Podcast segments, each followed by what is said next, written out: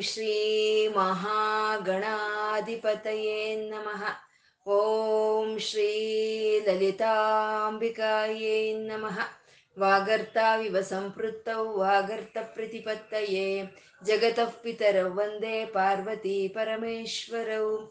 ಗುರುರ್ಬ್ರಹ್ಮ, ಗುರುರ್ವಿಷ್ಣು, ಗುರುದೇವೋ ಮಹೇಶ್ವರಃ. ಗುರುರ್ ಸಾಕ್ಷಾತ್ ಪರಂ ಬ್ರಹ್ಮ ತಸ್ಮೈ ಶ್ರೀ ಗುರವೇ ನಮಃ ವ್ಯಾಸಾಯ ವಿಷ್ಣುರೂಪಾಯ ವ್ಯಾಸರೂಪಾಯ ವಿಷ್ಣವೇ श्रुतिस्मृतिपुराणानाम् आलयं करुणालयं नमामि भगवत्पादशङ्करं लोकशङ्करम् अज्ञानां जाह्नवीतीर्थं विद्यातीर्थं विवेकिनां सर्वेषां सुखदं तीर्थं भारतीतीर्थमाश्रये ಶಿವಾಯ ವಿಷ್ಣುರೂಪಾಯ ಶಿವರೂಪಾಯ ವಿಷ್ಣವೇ.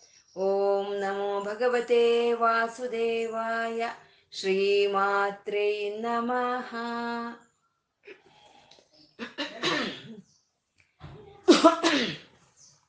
ನಾಮ ರೂಪರಹಿತವಾದ ಚೈತನ್ಯವನ್ನು ನಾವು ವಿಷ್ಣು ಸಹಸ್ರನಾಮದಲ್ಲಿ ನಾರಾಯಣ ಬ್ರಹ್ಮ ಅಂತ ಉಪಾಸನೆ ಮಾಡ್ಕೊಳ್ತಾ ಇದ್ದೀವಿ. ಸಾವಿರ ನಾಮಗಳು ಒಬ್ಬುಂದೇ, ಸಾವಿರ ರೂಪಗಳು ಒಬ್ಬುಂದೇ. ಆ ಭಗವಂತನಲ್ಲಿ ಏನು ಗುಣಗಳು ಇದೆಯೋ ಅದನ್ನ ನಾವು ಇಲ್ಲಿ ನಾಮಗಳನ್ನಾಗಿ ಹೇಳ್ಕೊಡ್ತಾ ಇರುವಂತದ್ದು ಭಗವಂತ ಸುವರ್ಣವರ್ಣ ಅಂತ ಹೇಳಿದ್ರು. ಅಂದ್ರೆ ಭಗವಂತನಿಂದ ಬರ್ತಾ ಇರುವಂತ ಪ್ರಕಾಶ ಅನ್ನೋದು ಸುವರ್ಣವರ್ಣದಲ್ಲಿ ಇದೆ ಅಂತ ಹೇಳ್ತಾ, ಸುವರ್ಣ ಅಂತಂದ್ರೆ ಯಾವುದು ಒಳ್ಳೆಯದನ್ನು ಮಾಡುತ್ತೋ ಅದೇ ಸುವರ್ಣ ಅಂತ ಆ ಭಗವಂತನಿಂದ ಬರ್ತಾ ಇರುವಂತ ತೇಜಸ್ಸು ಸಮಸ್ತವಾದ ಪ್ರಾಣಿ ಪ್ರಕೃತಿಗಳಿಗೂ ಶುಭವನ್ನು ಉಂಟು ಮಾಡ್ತಾ ಇದೆ ಅಂತ ಅವನು ಸುವರ್ಣ ಅಂತ ಹೇಳ್ತಾ, ಹೇಮಾಂಗ ಅಂತ ಹೇಳಿದ್ರು. ಅಂದ್ರೆ ಅವನ ಮೈ ಬಣ್ಣವನು ಚಿನ್ನದ ಬಣ್ಣದಲ್ಲಿ ಇದೆ ಅಂತ. ಅಂದ್ರೆ ಅವನ ಪ್ರಕಾಶವನ್ನ ಚಿನ್ನದ ಬಣ್ಣದಲ್ಲಿ ಇದೆ ಅಂತ ಅವನ ಪ್ರಕಾಶವನ್ನ ಮೊದಲು ಹೇಳಿ, ಆ ಪ್ರಕಾಶಕ್ಕೆ ಕಾರಣವಾದಂತ ಆ ಶರೀರವು ಅದು ಚಿನ್ನದ ಬಣ್ಣದಲ್ಲೇ ಇದೆ ಅಂತ ಹೇಳ್ತಾ ಇರೋವಂಥದ್ದು ಅಂದ್ರೆ ಒಂದು ಜ್ಯೋತಿಯಿಂದ ಒಂದು ಬೆಳಕು ಬರ್ತಾ ಇದೆ ಅಂದ್ರೆ ಆ ಬೆಳಕನ್ನು ಮೊದಲು ಹೇಳಿ, ಮತ್ತೆ ಆ ಬೆಳಕಿಗೆ ಕಾರಣವಾದ ಜ್ಯೋತಿಯನ್ನ ಹೇಳಿದಾಗೆ, ಆ ಪರಮಾತ್ಮನಿಂದ ಬರ್ತಾ ಇರುವಂತ ತೇಜಸ್ಸು, ಅದು ಸುವರ್ಣ ವರ್ಣದಲ್ಲಿ ಇದೆ, ಅದು ಸಮಸ್ತವಾದ ಶುಭವನ್ನುಂಟು ಮಾಡುತ್ತೆ. ಅವನ ಮೈ ಬಣ್ಣವು ಹೇಮ ಅಂಗ ಚಿನ್ನದ ಬಣ್ಣದಲ್ಲಿ ಇದೆ ಅಂತ ಹೇಳ್ತಾ ವರಾಂಗಹ ಅಂತಂದ್ರು. ಯಾಕೆ? ಆ ನಾಮರೂಪರಹಿತವಾದ ಚೈತನ್ಯ ಅಂತ ನಾವು ಹೇಳ್ಕೊಳ್ತಾ ಇದ್ದೀವಿ. ಮತ್ತೆ ಅದನ್ನ ವರಾಂಗ ಅಂತ, ಹೇಮಾಂಗ ಅಂತ ಯಾವ ರೀತಿ ಯಾವ ರೀತಿ ನಾವು ಒಂದು ಸಗುಣಾಕಾರವಾಗಿ ವರ್ಣನೆ ಮಾಡ್ಕೊಳ್ತಾ ಇದ್ದೀವಿ? ಯಾಕೆ ಅಂದ್ರೆ ವರಾಂಗ ವರಗಳನ್ನು ಕೊಡೋಕ್ಕೋಸ್ಕರ, ಆ ಪರಮಾತ್ಮ ಯಾರಿಗೆ ಯಾವ ರೀತಿ ವರಗಳು ಬೇಕೋ ಆ ರೀತಿ ವರಗಳನ್ನು ಕೊಡೋದಕ್ಕೋಸ್ಕರ ಅವನು ಆ ರೀತಿ ಶರೀರವನ್ನು ತಾಳಿದಾನೆ. ವರಾಂಗ ಭಗವಂತನಿಂದ ನಮ್ಗೇನ್ ಸಿಕ್ಕುತ್ತೋ, ಅದೇ ಶ್ರೇಷ್ಠವಾಗಿರೋ ಅಂಥದ್ದು ಅಂತ ಶ್ರೇಷ್ಠವಾಗಿರೋದನ್ನು ಕೊಡೋನು ವರಾಂಗ ಅಂತ ಇದನ್ನೇ ನಾವು ಓದೆ ಓದ್ ಕ್ಲಾಸ್ದಲ್ಲಿ ಹೇಳ್ಕೊಂಡ್ವಿ. ಉಪಮನ್ಯು ಮಹರ್ಷಿಗಳ ಕಥೆಯನ್ನ ಹೇಳ್ಕೊಂಡ್ವಿ. ಆ ಸಣ್ಣ ಮಗು ತಾಯಿಯ ಒಂದು ಸಂದೇಹ, ಒಂದು ಆದೇಶದ ಒಂದು ಪಾ, ಪರಿಪಾಲನೆ ಮಾಡ್ತಾ ಭಗವಂತನ ಹುಡುಕ್ತಾ ಹೋಗಿ ನನಗೆ ಹಾಲು ಬೇಕು ಅಂತ ತಪಸ್ ಮಾಡಿದ್ರೆ ಇಂದ್ರನ್ ಬಂದು ಹಾಲು ಕೊಡ್ತೀನಿ ಅಂದ್ರೆ ನನಗೆ ನೀನು ವಿಷ್ಣುನ ಅಥವಾ ನೀನು ಶಿವನ ಹೇಳು, ಇಲ್ಲ ಅಂದ್ರೆ ಹಾಗಾದ್ರೆ ನಂಗೆ ಕೊಟ್ಟರೆ ಮಹಾದೇವನೇ ಕೊಡಬೇಕು, ಇಲ್ಲ ಮಹಾವಿಷ್ಣುವನೇ ಕೊಡಬೇಕು ಅಂತ ಕೇಳ್ತಾನೆ. ಅಂದ್ರೆ ಪರಮಾತ್ಮನಿಂದ ಬಂದ್ರೇನೆ ಅದು ನಮಗೆ ಶ್ರೇಷ್ಠವಾಗಿ ಸಿಕ್ಕುತ್ತೆ ಅಂತ. ಆಗ ಅವಾಗ ಆ ಮಹದೇವನು ಬಂದು ಆ ಹಾಲನ್ನು ಕೊಟ್ಟರೆ ಅದನ್ನ ಸ್ವೀಕಾರ ಮಾಡ್ತಾನೆ. ಅದೇ ಶ್ರೇಷ್ಠವಾಗಿರುವಂಥದ್ದು. ಅಂದರೆ ಹಾಲು ಅಂತಂದ್ರೆ ಪರಿಪೂರ್ಣತ್ವಕ್ಕೆ ಸಂಕೇತವಾಗಿರುವಂಥದ್ದೇ ಹಾಲು. ನಾವು ಹೇಳ್ತೀವಿ ಕಂಪ್ಲೀಟ್ ಫುಡ್ ಅಂತ ಹೇಳ್ತೀವಿ ಹಾಲನ್ನು. ಅಂದರೆ ಪರಿಪೂರ್ಣದ ಜ್ಞಾನವನ್ನು ಕೊಡೋ ಅಂತ ಅವನು ಭಗವಂತ, ಅದೇ ಶ್ರೇಷ್ಠವಾದಂಥ. ಹಾಗೆ ಆ ಮಹದೇವನಿಂದ ಹಾಲನ್ನು ಸ್ವೀಕಾರ ಮಾಡಿದ ಆ ಮಗುನೇ ಉಪಮನ್ಯು ಮಹರ್ಷಿಯಾಗಿ ಬೆಳೆದು ಸರ್ವ ಸಮಸ್ತವಾದ ಪ್ರಪಂಚಕ್ಕೂ ಜ್ಞಾನವನ್ನು ಒಂದು ವ್ಯಾಪನೆ ಮಾಡಿರೋ ಅಂಥದ್ದು ವರಾಂಗ ಚಂದನಾಂಗದ. ಭಗವಂತ ಭಕ್ತರನ್ನ ಅನುಗ್ರಹಿಸೋದಕ್ಕೋಸ್ಕರ ಒಂದು ಒಂದು ಮೂರ್ತಿಯನ್ನ ತಾಳಿದಾನೆ. ಆ ಮೂರ್ತಿ ಮೇಲೆ ಇರೋ ಅಂತ ಆಭರಣಗಳು ಯಾವಾಗಲೂ ಚಂದನಾಂಗದ, ಅತಿ ಚಂದವಾಗಿದೆ. ಅದು ಅತಿ ಆಹ್ಲಾದವನ್ನು ಕೊಡ್ತಾ ಇದೆ, ಮನೋಹರವಾಗಿದೆ ಅಂತ. ಚಂದನಾಂಗದ ಅಂತಂದ್ರೆ ಆ ಚಂದನವನ್ನು ಲೇಪವ ಲೇಪನವನ್ನಾಗಿ ಮಾಡ್ಕೊಂಡಿರೋ ಅಂತ ರಾಮಕೃಷ್ಣ ಅವತಾರಗಳನ್ನ ಹೇಳೋವಂಥ ನಾಮವೇ ಚಂದನಾಗದ. ಚಂದನ ಚರ್ಚಿತ ನೀಲ ಕಳೇಬರ ಪೀತವಸನ ವನಮಾಲಿ ಅಂತ ಜಯದೇವರು ಹೇಳಿರೋ ಹಾಗೆ. ಹಾಗೆ ಚಂದನಾಂಗದ ಆದಂಥ ಪರಮಾತ್ಮ ವೀರಹ. ವೀರರು ಅಂತಂದ್ರೆ ಅತಿ ಪರಾಕ್ರಮ ಇರೋವಂಥವ್ರು ಅತಿ ಶಕ್ತಿ ಇರೋವಂಥವ್ರು ಒಂದು ಅತಿ ಬಲ ಇರೋವಂಥವ್ರು ಆ ಶಕ್ತಿ, ಆ ಬಲ, ಆ ಪರಾಕ್ರಮವನ್ನ ನಾವು ನಾಲ್ಕು ಜನಕ್ಕೆ ಒಳ್ಳೆಯದನ್ನ ಮಾಡಿದ್ರು ಅದಕ್ಕೂ ಆ ಇರಬೇಕು. ಅಥವಾ ಆ ಒಂದು ಬಲದಿಂದ, ಆ ಶಕ್ತಿಯಿಂದ ಕೆಟ್ಟದನ್ನ ಮಾಡಬೇಕು ಅಂದ್ರೂ ಆ ಇರಬೇಕು. ಹಾಗೆ ಈ ಪ್ರಕೃತಿ ಪ್ರಾಣಿಗಳಿಗೆ ಯಾರು ಕೆಟ್ಟದನ್ನು ಬಯಸ್ತಾರೋ ಅಂತ ಅವ್ರನ್ನ ಹರಿಸೋ ಅಂತ ಹರಿ ಅವನು ವೀರಹ ಅಂತ ವಿಷಮಹ ಅವನ ಒಂದು ತತ್ವವನ್ನ ಹಿಡ್ಕೊಳ್ಳೋದು ಅಷ್ಟು ಸುಲಭವಾಗಿರೋದಲ್ಲ ವಿಷಮಹ ಅಂತ ಹೇಳ್ತಾ, ಅವನನ್ನ ಧ್ಯಾನಿಸೋ ಅಂತ ಭಕ್ತರನ್ನ ಅವನ ಆ ಹಾದಿ ತಪ್ಪಿಸಿ ಪಕ್ಕದ ದಾರಿಗೆ ಎಳೆಯೋದು ಅದು ಸುಲಭವಾದ ಒಂದು ವಿಷಯ ಅಲ್ಲ, ಅದು ವಿಷಮಹ ಅಂತ ಹೇಳ್ತಾ ಶೂನ್ಯ ಇಷ್ಟೆಲ್ಲ ಮಾಡ್ತಾ ಇದ್ರು. ಅವನು ಯಾವುದಕ್ಕೂ ಅಂಟ್ಕೊಂಡಿಲ್ಲ. ರಜೋಸತ್ವ ತಮೋ ಗುಣಗಳು ಯಾವುದು ಅವನಲ್ಲಿ ಇಲ್ಲ. ಇದೆಲ್ಲವೂ ನನಗೆ ಬೇಕು ಅನ್ನೋ ಅವು ಯಾವುದು? ಭಾವನೆ ಅನ್ನೋದು ಇಲ್ದಲೇ ಇರೋವಂಥ ಪರಮಾತ್ಮ ಅವನು ಶೂನ್ಯ ಅಂತ ಹೇಳ್ತಾ ಘೃತಾಶಿ ಅಂತಂದ್ರು. ಘೃತ ಅಂತಂದ್ರೆ ತುಪ್ಪ. ಘೃತಾಶೆ ಅಂದ್ರೆ ಆ ತುಪ್ಪವನ್ನು ಸ್ವೀಕಾರ ಮಾಡೋನು ಅಂತ. ಅಂದ್ರೆ ಇದು ಈ ತುಪ್ಪವನ್ನ ಸ್ವೀಕಾರ ಮಾಡೋದು ಅಂದ್ರೆ ಇದರಲ್ಲಿ ಒಂದು ತತ್ವಾರ್ಥ ಅಂತ ಒಂದಿರುತ್ತೆ. ಈ ತುಪ್ಪ ಅನ್ನೋದು ಯಾವ ರೀತಿ ಕರಿಗಿ ಅದು ಜಾರಿ ಹೋಗುತ್ತೋ ಹಾಗೆ ನಮ್ಗೆ ಈ ಇಹಲೋಕದ ಒಂದು ಮೇಲೆ ಇರುವಂತ ಒಂದು ಕೋರಿಕೆಗಳು ಕರಿಗಿ ಜಾರಿ ಹೋದ್ರೆ ಆವಾಗ ನಮ್ಮನ್ನ ಸ್ವೀಕಾರ ಮಾಡೋ ಅಂತ ಭಗವಂತ ಅವನು ಘೃತಾಶಿ ಅಂತ ಹೇಳುವಂಥದ್ದು ಅಚಲ ಚಲಹ, ಅಚಲ. ಅವನು ಕದಲ್ತಾ ಇಲ್ಲ, ಸ್ಥಿರವಾಗಿದ್ದಾನೆ. ಅವನು ಸ್ಥಿರವಾಗಿದ್ದು ಚಲಹ, ಎಲ್ಲವನ್ನು ಚಲನ ಚಲಿಸೋ ಹಾಗೆ ಮಾಡ್ತಾ ಇದ್ದಾನೆ ಅಂತ. ಸೂರ್ಯನು ಅಚಲನೆ ಅವನೆಲ್ಲೂ ಕದಲೋನಲ್ಲ. ಆದ್ರೆ ಎಲ್ಲವನ್ನೂ ಕದಲಿಸ್ತಾ ಇದ್ದಾನೆ. ಭೂಮಿಯಿಂದ ಹಿಡಿದು ಎಲ್ಲಾ ನವಗ್ರಹಗಳು ಯಾರಿಂದ ಕದಲ್ತಾ ಇದೆ? ಆ ಅಚಲನಾದ ಸೂರ್ಯನಿಂದನೇ ಕದಲ್ತಾ ಇರೋವಂಥದ್ದು ಅವನು ಅಚಲ ಚಲಹ ಅಂತ ಹೇಳ್ತಾ ಅಮಾನಿ ಅಂತಂದ್ರು.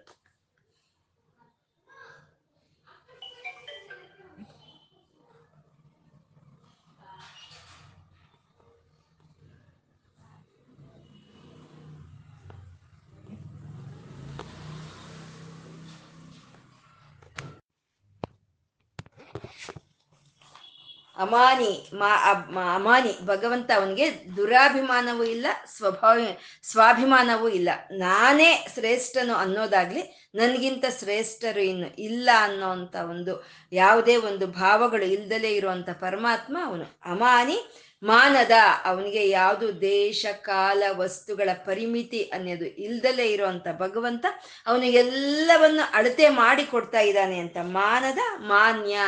ಅವನೇ ಮೂರು ಲೋಕಗಳಲ್ಲಿ ಇರೋಂಥ ಯಾವ ಪ್ರಾಣಿಗಳಿಂದನಾದ್ರೂ ಸರಿ, ಯಾವ ಮನುಷ್ಯರಿಂದನಾದ್ರೂ ಸರಿ, ಯಾವ ದೇವತೆಗಳಿಂದನಾದ್ರೂ ಸರಿ ಪೂಜೆಯನ್ನು ಸ್ವೀಕಾರ ಮಾಡಬೇಕು ಅಂದ್ರೆ ಅದಕ್ಕೂ ಮಾನ್ಯತೆ ಇರೋವಂಥ ಭಗವಂತ ಅವನು ಮಾನ್ಯ ಅಂತ ಹೇಳ್ತಾ, ಲೋಕಸ್ವಾಮಿ ಮೂರು ಲೋಕಗಳಲ್ಲಿ ಇರೋವಂಥ ಐಶ್ವರ್ಯಗಳು ಅವನದೇ ಸೊತ್ತು ಆಗಿರೋವಂಥದ್ದು ಲೋಕಸ್ವಾಮಿ ತ್ರಿಲೋಕ ದೃಕ್ ಮೂರು ಲೋಕಗಳಲ್ಲಿ ಮೂರು ಕಾಲಗಳಲ್ಲಿ ಸಮಸ್ತವನ್ನು ಯಾರು ನೋಡ್ತಾ ಇದ್ದಾನೋ ಅವನು ತ್ರಿಲೋಕದೃಕ್ ಸುಮೇಧ.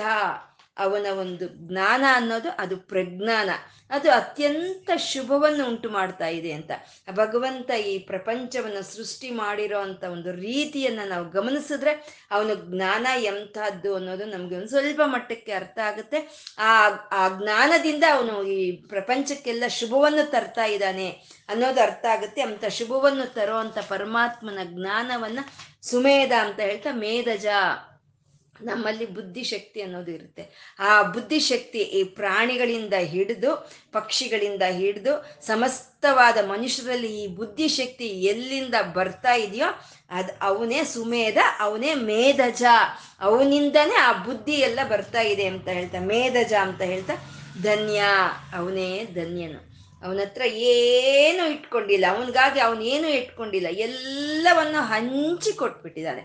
ಯಾವಾಗಲೂ ನಮ್ಮ ಹತ್ರ ಇರೋದನ್ನ ನಾವು ಯಾವಾಗ ಹಂಚಿ ಕೊಡ್ತೀವೋ ಆವಾಗ ನಾವು ಧನ್ಯರಾಗ್ತೀವಿ. ಹಾಗೆ ಭಗವಂತ ತನಗಾಗಿ ತನಗೆ ಬೇಕು ಅಂತ ತಾನು ಯಾವುದನ್ನು ಇಟ್ಕೊಂಡಿಲ್ಲ, ಎಲ್ಲವನ್ನು ಹಂಚಿ ಕೊಟ್ಟಿರುವಂತ ಭಗವಂತ ಅವನು ಧನ್ಯನು ಅಂತ. ಇದನ್ನೇ ಶಿವಾನಂದ ಲಹರಿಯಲ್ಲಿ ಶಂಕರರು ಹೇಳ್ತಾರೆ, ಅಶನಂ ಗರಳಂ ಅಂತ. ಅವನೇನು ಇಟ್ಕೊಂಡಿದ್ದು ಈಶ್ವರನವ್ ಅಂದ್ರೆ ವಿಷ, ವಿಷವನ್ನೇ ಆಹಾರವನ್ನಾಗಿ ಇಟ್ಕೊಂಡ. ಯಾಕೆಂದ್ರೆ ಅದು ಯಾರಿಗೂ ಅವಶ್ಯಕತೆ ಇಲ್ಲ. ವಿಷದ, ವಿಷ ಯಾರಿಗೂ ಬೇಡ. ಯಾರಿಗೂ ಬೇಡ್ದಲೇ ಇರೋದನ್ನ ಅವನ್ ತಗೊಂಡ.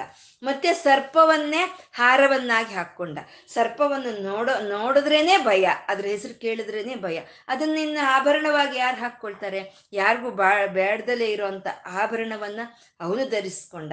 ಮತ್ತೆ ಮೃಗಚರ್ಮವನ್ನು ಧರಿಸ್ದ. ಅಂದ್ರೆ ಇದು ಯಾರಿಗೂ ಬೇಕಾಗಿಲ್ದಲೇ ಇರೋ ಅಂಥದ್ದನ್ನ ತಾನಿಟ್ಕೊಂಡು ಎಲ್ಲರಿಗೂ ಬೇಕಾಗಿರೋದನ್ನ ಹಂಚಿ ಕೊಟ್ಟಿದಂತ ನಾರಾಯಣನ ಅವನೇ ಧನ್ಯನು ಅಂತ ಹೇಳ್ತಾ, ಅವನಿಗೆ ಬೇಕಾಗಿರೋ ಅಂಥದ್ದು ಇನ್ಯಾವುದೂ ಇಲ್ಲ, ಅವನಿಗೆ ಸಿಕ್ಕದಲ್ಲೇ ಇರೋ ಯಾವುದು ಇಲ್ಲ ಸಂಪರಿಪೂರ್ಣನಾದಂಥ ಭಗವಂತ ಅವನು ಧನ್ಯ ಅಂತ ಹೇಳ್ತಾ ಸತ್ಯಮೇಧ, ಅವನ ಜ್ಞಾನವೇ ಸತ್ಯ. ಅವನ ಪ್ರಜ್ಞೆಯೇ ಸತ್ಯ. ಅದು ಯಾವತ್ತಕ್ಕೂ ಸೋಲು ಅನ್ನೋದು ಇಲ್ದಲೇ ಇರೋವಂಥ ಒಂದು ಸತ್ಯ ಧರ್ಮಗಳಿಂದ ಕೂಡಿರೋ ಅಂಥ ಅವನ ಸಂಕಲ್ಪಗಳೇ ಸತ್ಯ ಮೇಧ ಅಂತ ಹೇಳ್ತಾ ದರಾದರಹ ಅಂತಂದ್ರು. ಅಂದ್ರೆ ಧರ ಅಂತಂದ್ರೆ ಭೂಮಿನೂ ಆಗುತ್ತೆ, ಮತ್ತೆ ಕದಲ್ದಲ್ಲೇ ಇರುವಂತ ಬೆಟ್ಟಗಳು ಆಗುತ್ತೆ. ಆ ಭೂಮಿಯನ್ನ, ಬೆಟ್ಟಗಳನ್ನ ತಾನೇ ಧರಿಸಿದಾನೆ ಅಂತ. ಹಿಂದಿನ ಶ್ಲೋಕದಲ್ಲಿ ಅಚಲ ಚಲಹ ಅಂತ ಹೇಳಿದ್ರು. ಆ ಚಲ ಅನ್ನೋದು ಭೂಮಿ ಭೂಮಿ ತಿರುಗ್ತಾ ಇರುತ್ತೆ. ಅಚಲ ಅನ್ನೋದು ಬೆಟ್ಟಗಳು. ಅದನ್ನೇ ಇಲ್ಲಿ ಧರಾಧರ ಅಂತ ಹೇಳಿದ್ರು. ಭೂ, ತಿರುಗ್ತಾ ಇರೋ ಭೂಮಿಯನ್ನ ನಿಶ್, ನಿಶ್ಚಲವಾಗಿ ನಿಂತಿರೋ ಅಂತ ಬೆಟ್ಟಗಳನ್ನ ಯಾರು ಧರಿಸಿ ಇದಾನೋ ಅವನೇ ಧರಾಧರಹ ಅಂತ ಹೇಳ್ತಾ, ಇನ್ನು ಮುಂದಿನ ಶ್ಲೋಕ ಎಂಬತ್ತು ಒಂದನೆಯ ಶ್ಲೋಕ. ತೇಜೋ ವೃಷೋದ್ಯುತಿದರ ಸರ್ವಶಸ್ತ್ರಭೃತಾಂಬರ. ಪ್ರಗ್ರಹೋ ನಿಗ್ರಹೋ ವ್ಯಗ್ರೋ ನೈಕ ಶೃಂಗೋ ಗದಾಗ್ರಜ ಅಂತ ಎಂಟು ನಾಮಗಳಿಂದ ಕೂಡಿರೋ ಶ್ಲೋಕ ಇದು. ತೇಜೋ ವೃಷಃ ದ್ಯುತ್ಯುದರ ಸರ್ವಶಸ್ತ್ರ ಭೃತಾಂಬರ, ಪ್ರಗ್ರಹ, ನಿಗ್ರಹ, ವ್ಯಗ್ರಹ, ನೈಕ ಶೃಂಗೋ ಗದಾಗ್ರಜ ಅಂತ ಎಂಟು ನಾಮಗಳಿಂದ ಕೂಡಿರುವಂಥದ್ದು ಭಗವಂತ ಅವನು ತೇಜೋ ವೃಷಃ ಅಂತ ಅಂದ್ರು. ಅಂದ್ರೆ ಆ ತೇಜಸ್ಸನ್ನ ವರ್ಷವನ್ನಾಗಿ ತರ್ತಾ ಇರುವಂತ ಅವನು ತೇಜೋ ವೃಷಃ ಅಂತ. ತೇಜಸ್ಸು ಅಂದ್ರೆ ಪ್ರಕಾಶ. ವರ್ಷ ಅಂದ್ರೆ ಮಳೆ ಅಂದ್ರೆ ಸುಮ್ಮನೆ ಬರೋದು. ಸುಮ್ಮನೆ ಸ್ವಲ್ಪ ಬರೋದು ಮಳೆ. ವರ್ಷ ಅಂದ್ರೆ ನಮ್ಗೆ ಎಷ್ಟು ಬೇಕೋ ಅಷ್ಟು ಬರೋದನ್ನೇ ವರ್ಷ ಅಂತ ಹೇಳ್ತಾರೆ. ಇದನ್ನೇ ಅಮೃತ ವರ್ಷ ಅಂತ ಕರೀತಾರಲ್ವ.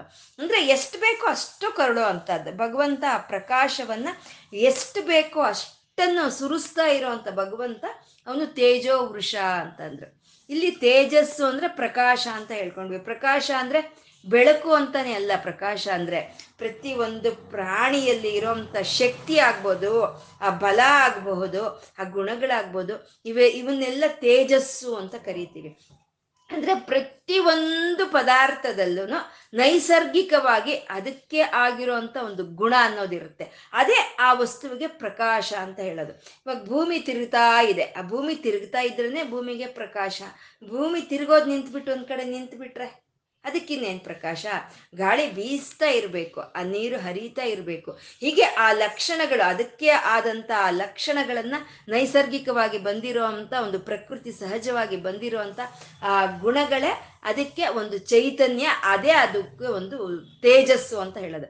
ಆ ತೇಜಸ್ಸನ್ನ ಭಗವಂತ ಆ ಹೊತ್ತಿಗೆ ಆ ಹೊತ್ತಿಗೆ ಆ ಹೊತ್ತಿಗೆ ಆ ಹೊತ್ತಿಗೆ ವರ್ಷಿಸ್ತಾನೆ. ಎಷ್ಟು ಬೇಕೋ ಅಷ್ಟನ್ನು ಕೊಡ್ತಾ ಇರ್ತಾನೆ ಪರಮಾತ್ಮ.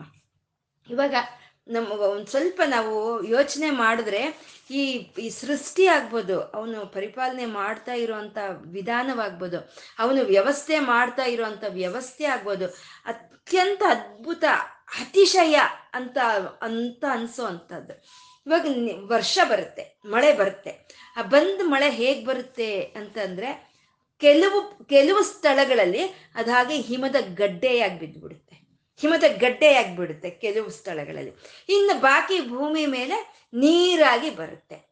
ಯಾಕೆ ಅದು ಗಡ್ಡೆಯಾಗಿ ಅಲ್ಲಿ ಬಿತ್ತು ಅಂತಂದ್ರೆ ಆ ಎಲ್ಲ ಮಳೆ ಒಂದೇ ಸಲ ಭೂಮಿ ಮೇಲೆ ಬಿದ್ದರೆ ಇದು ಮುಳುಗೋಗ್ಬಿಡುತ್ತೆ.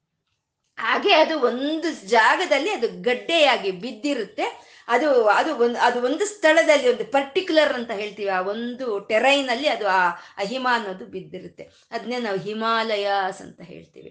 ಅಂದ್ರೆ ಇವಾಗ ನಾವು ಬ್ಯಾಂಕಲ್ಲಿ ದುಡ್ಡು ಬಚ್ಚಿಟ್ಕೊಂಡಂಗೆ ಲಾಕರಲ್ಲಿ ನಾವು ಒಡವೆಗಳು ಬಚ್ಚಿಟ್ಟಂಗೆ ಭಗವಂತ ಆ ಹಿಮವನ್ನ ಆ ಒಂದು ಕಡೆ ಹಿಮವಾಗಿ ಕೊಡ್ತಾ ಇದ್ದಾನೆ. ಆ ಕೊಟ್ಟಿರೋ ಹಿಮ ಏನಾಗುತ್ತೆ ಅಂದ್ರೆ ಅದು ಕರಿಗಿ, ನೀರಾಗಿ, ಅವತ್ತಿಗೆ ಅವತ್ತಿಗೆ ಅವತ್ತಿಗೆ ಕರಿಗಿ ಅದು ನೀರಾಗಿ ಬರ್ತಾ ಇರುತ್ತೆ.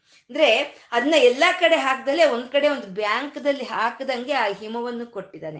ಆ ಹಿಮ ಅನ್ನೋದು ಕರಗಿ ಕರಗಿ ಕರಗಿ ಮೆತ್ತಿಗೆ ಬರೋ ಅಂಥದ್ದು ಆ ಕರಗಿ ಬಂದಂತ ನೀರೇ ಮತ್ತೆ ಸೂರ್ಯನ ಒಂದು ಕಿರಣಗಳ ಮೂಲಕ ಅದೇ ಆವರಿ ಆಗ್ತಾ ಮತ್ತೆ ಅದು ನೀರಾಗಿ ಬರುತ್ತೆ. ಆ ಮತ್ತೆ ನೀರಾಗಿ ಬರೋವಾಗ ಎಷ್ಟು ಬೇಕೋ ಇಲ್ಲಿ ಇಷ್ಟು ಬರುತ್ತೆ. ಮತ್ತೆ ಅದು ಬ್ಯಾಂಕ್ ಡಿಪಾಸಿಟ್ಗೆ ಹೋದಾಗೆ ಅದು ಹಿಮವಾಗಿ ಅಲ್ಲಿ ಹೋಗುತ್ತೆ.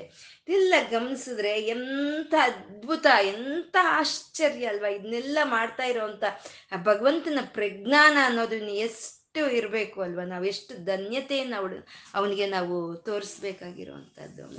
ಹಂಗೆ ಅವನು ಭಗವಂತ ಅವನು ಅಷ್ಟು, ಆ ಹೊತ್ತಿಗೆ ಆ ಹೊತ್ತಿಗೆ ಆ ಪ್ರಕಾಶವನ್ನು ವರ್ಷಿಸ್ತಾ ಇದ್ದಾನೆ ಅಂತ ಅವನು ತೇಜೋ ವೃಷಃ ಅಂತ ಅಂದರು. ಮತ್ತೆ ನಾವು ಹಾಡಾಡ್ತೀವಿ. ಹಾಡೋ ಅಂತ ಒಂದು ಒಂದು ಶಕ್ತಿ ನಮ್ಮಲ್ಲಿದೆ. ಎಷ್ಟು ಆಡ್ಬೋದು ದಿನಕ್ಕೆ ನಾವು ಹತ್ತು ಹಾಡು ಆಡ್ಬೋದು ಇಪ್ಪತ್ತು ಹಾಡ್ಬೋದು. ಮೂವತ್ತು ಹಾಡು ಆಡ್ಬೋದು ಆಗೋಯ್ತಾ? ಇನ್ನು ಮೂವತ್ತೊಂದನೇ ಹಾಡು ಆಡೋದಕ್ಕೆ ನಮ್ಗೆ ಸಾಧ್ಯ ಆಗಲ್ಲ ಒಂದು ದಿನಕ್ಕೆ. ಮಲಗ್ತೀವಿ. ಅಷ್ಟೇನಾ? ಅಷ್ಟೇನಾ? ನಮ್ಮ ಮೂವತ್ತು ಹಾಡು ಅಷ್ಟೇನಾ ಅಂದರೆ ಮಾರನೇ ದಿನ ಮತ್ತೆ ಆ ಶಕ್ತಿಯನ್ನು ಕೊಡ್ತಾನೆ. ಮಾರನೇ ದಿನ ಮೂವತ್ತೊಂದು ಹಾಡು ಆಡೋಷ್ಟು ಶಕ್ತಿಯನ್ನು ಕೊಡ್ತಾನೆ.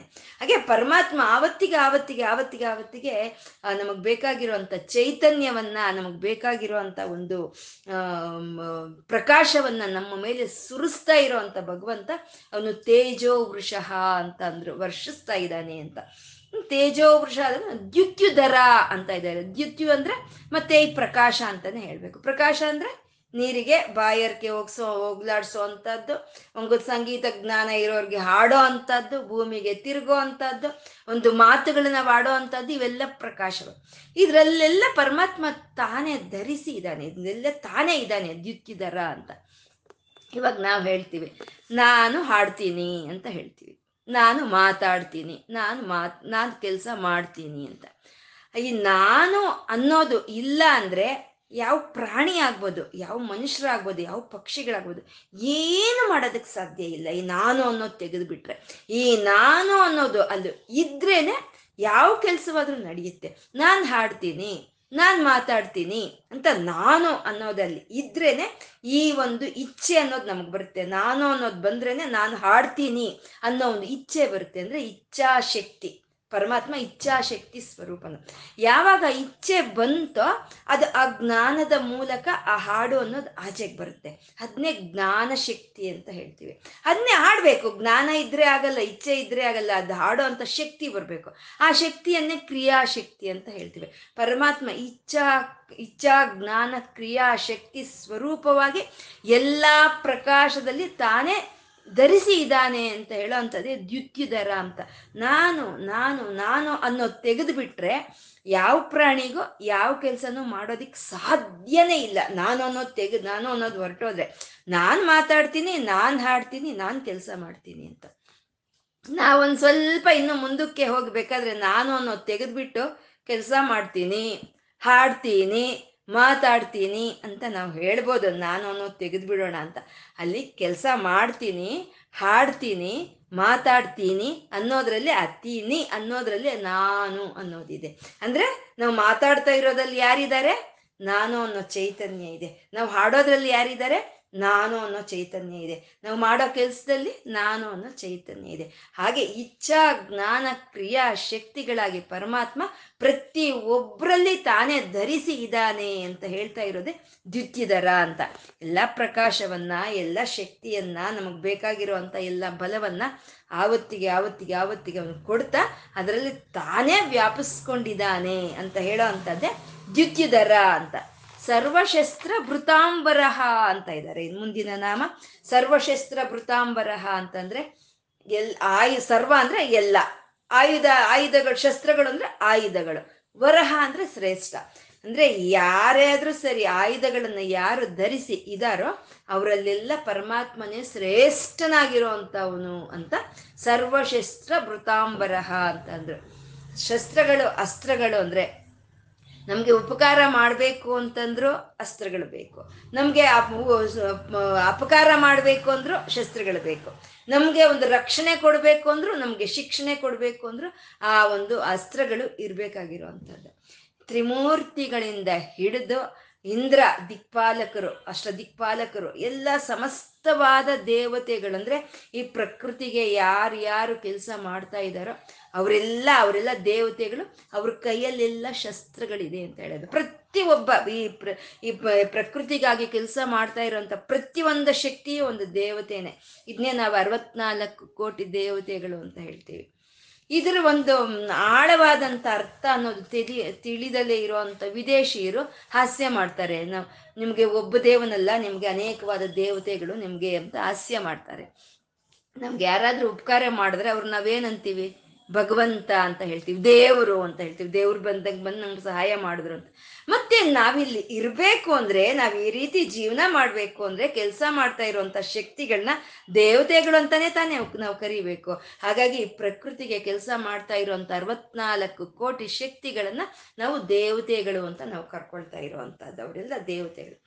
ದೇವತೆಗಳು ಅನೇಕವಾಗಿರ್ಬೋದು, ಆದ್ರೆ ಆ ದೇವನು ಒಬ್ಬನೇ. ಆ ದೇವತೆಗಳಿಗೆಲ್ಲ ಆ ಪರಮಾತ್ಮನಾದಂಥ ಭಗವಂತ ಅವನು ದೇವ, ದೇವನು ಅವನು ಒಬ್ಬನೇ ಅಂತ. ಈ ದೇವತೆಗಳು ಎಲ್ಲಾನು ಯಾರು? ಆಯುಧಗಳನ್ನು ಧರಿಸಿರೋರು. ಇವರು ಯಾರ ಕೈಯಲ್ಲಿ ಆಯುಧಗಳು? ಭಗವಂತನ ಕೈಯಲ್ಲಿ ಆಯುಧಗಳು ಇವರು. ಇವರು ಭಗವಂತ ಹಿಡ್ದಿರೋ ಅಂತ ಆಯುಧಗಳೇ ಈ ಎಲ್ಲಾ ದೇವತಾ ಶಕ್ತಿಗಳು ಅಂತ ಹೇಳೋದು. ಮತ್ತೆ ಆ ದೇವ ಆಯುಧಗಳನ್ನ ಹಿಡ್ದಿರೋ ಅಂತ ದೇವತೆಗಳಲ್ಲೆಲ್ಲ ಶ್ರೇಷ್ಠ ಯಾರಾದ? ಆ ಆಯುಧಗಳನ್ನ ಹಿಡಿದಂತ ಶ್ರೀ ಮಹಾವಿಷ್ಣುವೆ ಅವನೇ ಶ್ರೇಷ್ಠನು ಅಂತ ಸರ್ವಶಸ್ತ್ರ ಭೃತಾಂಬರಹ ಅಂತಂದ್ರು ಆಯುಧಗಳು ಹಿಡ್ದಿರೋ ಅಂತ ಅವರಲ್ಲಿ ಅವನು ಶ್ರೇಷ್ಠನು ಅಂತ. ಭಗವಂತ ಅವನೇ ಆಯುಧಗಳನ್ನು ಕೊಟ್ಟು ಅವನೇ ಆ ಕೆಲಸವನ್ನು ಮಾಡಿಸ್ತಾ ಇರ್ತಾನೆ. ಇವಾಗ ನಮ್ಮನ್ನ ಎಷ್ಟೋ ಕೆಲಸಗಳು ನಾವು ಮಾಡ್ತೀವಿ. ಮಾಡೋವಾಗ ಆ ಭಗವಂತ ನಮ್ಮಿಂದ ಈ ಕೆಲಸಗಳನ್ನು ಮಾಡಿಸ್ದ ಅಂತ ನಾವು ತಿಳ್ಕೊಬೇಕು. ನಾನು ಮಾಡಿದೆ ಅಂತ ತಿಳ್ಕೊಬಾರ್ದು. ಭಗವಂತ ನನ್ನಿಂದ ಈ ಕೆಲಸ ಮಾಡಿಸ್ತಾ ಇದ್ದಾನೆ ಅಂತ ನಾವು ತಿಳ್ಕೊಬೇಕಾಗಿರೋದು. ಯಾಕೆಂದ್ರೆ ಆ ಕೆಲಸ ಒಂದು ಆಗಬೇಕು ಅನ್ನೋದು ಅವನಿಗೆ ಇದ್ರೆ ಸಂಕಲ್ಪ ಇದ್ರೆ ನಾವಲ್ದಿದ್ರು ಬೇರೆ ಯಾರೋ ಆ ಕೆಲ್ಸವನ್ನು ಮಾಡ್ತಾರೆ.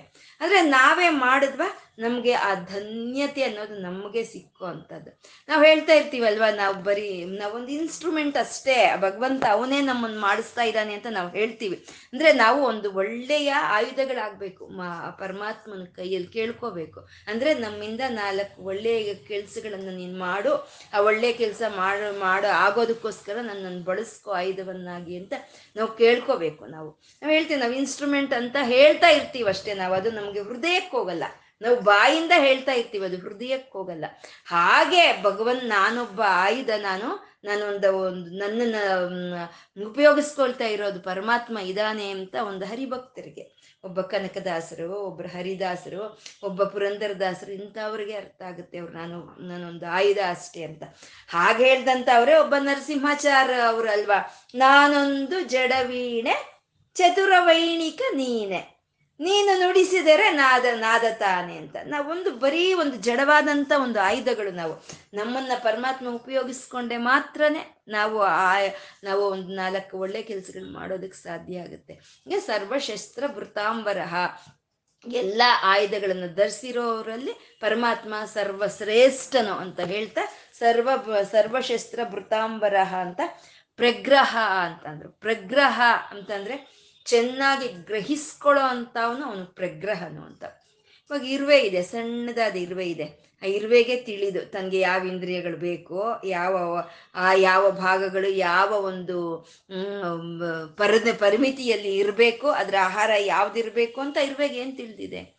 ಭಗವಂತನಿಗೆ ತಿಳಿದಿದೆ, ಅದ್ರ ಶರೀರ ಏನು, ಅದ್ರ ಬುದ್ಧಿ ಏನು, ಅದಕ್ಕೆ ಯಾವ, ಎಷ್ಟು ಬಲವಾದ ಇಂದ್ರಿಯಗಳು ಅದಕ್ಕೆ ಬೇಕು ಎಂಥ ಆಹಾರ ಬೇಕು ಅನ್ನೋದು ಸಂಪೂರ್ಣ ಭಗವಂತನಿಗೆ ಚೆನ್ನಾಗಿ ತಿಳಿದಿರೋ ಅಂಥದ್ದು ಅವನು ಪ್ರಗ್ರಹ ಅಂತ. ಅವನು ಎಲ್ಲವನ್ನು, ಸಮಸ್ತವನ್ನು ತಿಳ್ಕೊಂಡಿದ್ದಾನೆ ಅಂತ ಹೇಳೋವಂಥದ್ದೇ ಪ್ರಗ್ರಹ ಅಂತ. ನಮ್ಮ ಬಗ್ಗೆ ನಮ್ಗೆ ತಿಳಿಯಲ್ಲ. ನಮ್ಗೆ ಅನೇಕವಾದ ಸಂದರ್ಭಗಳೇ ನಾವು ಏನು ಅನ್ನೋದು ನಮ್ಗೆ ತಿಳಿಯಲ್ಲ. ನಮ್ಮ ಮನಸ್ಸು ಏನು ಅನ್ನೋದು ತಿಳಿಯೋದಿಲ್ಲ. ನಮ್ಮ ಭಾವನೆಗಳು ಏನು ಅನ್ನೋದು ತಿಳಿಯೋದಿಲ್ಲ. ಹೀಗೆ ಹೇಳ್ದಂತ ಅವನೇ ಹಿರಣ್ಯ ಕಶಿಪು ಅವನೇನು ಹೇಳ್ತಾನೆ ಹಿರಣ್ಯ ಕಶಿಪು ನನ್ನ ತಮ್ಮ ಹಿರಣ್ಯಾಕ್ಷಣನನ್ನ ಹರಿ ಸಂಹಾರ ಮಾಡ್ದ ಅಂತ ಹೇಳಿ, ಆ ಹರಿ ಮೇಲೆ ದ್ವೇಷವನ್ನು ಬೆಳೆಸ್ಕೊಂಡಿದ್ದೀನಿ. ನನ್ನ ಶತ್ರು ಹರಿ ಅಂತ ಹೇಳ್ತಾನೆ.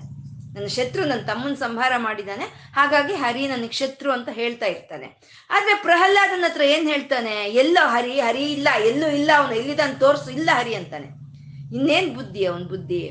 ನನ್ನ ತಮ್ಮನ್ ಸಾಯಿಸಿದಾನೆ ಹಾಗಾಗಿ ಹರಿ ಮೇಲೆ ನಂಗೆ ದ್ವೇಷ ಅಂತ ಹೇಳ್ತಾನೆ, ಒಪ್ಕೊಳ್ತಾನೆ, ಹರಿ ಇದ್ದಾನೆ ನನ್ನ ತಮ್ಮನ್ ಸಾಯಿಸಿದ ಅಂತ. ಮತ್ತೆ ಇಲ್ಲಿ ಹರಿ ಇಲ್ಲ, ಯಾವ ಹರಿ ಇಲ್ಲ ಅಂತ ಹೇಳ್ತಾನೆ. ಅಂದ್ರೆ ನಮ್ಗೆ ಆ ಗ್ರಹಣ ಶಕ್ತಿ ಅನ್ನೋದು ನಮ್ಗೆ ಅಷ್ಟು ಸಂಪೂರ್ಣವಾಗಿ ಇರೋದಿಲ್ಲ. ನಮ್ಗೆ ಯಾವುದು ಸಂಪೂರ್ಣವಾಗಿ ತಿಳಿಯೋದಿಲ್ಲ ನಮ್ಗೆ.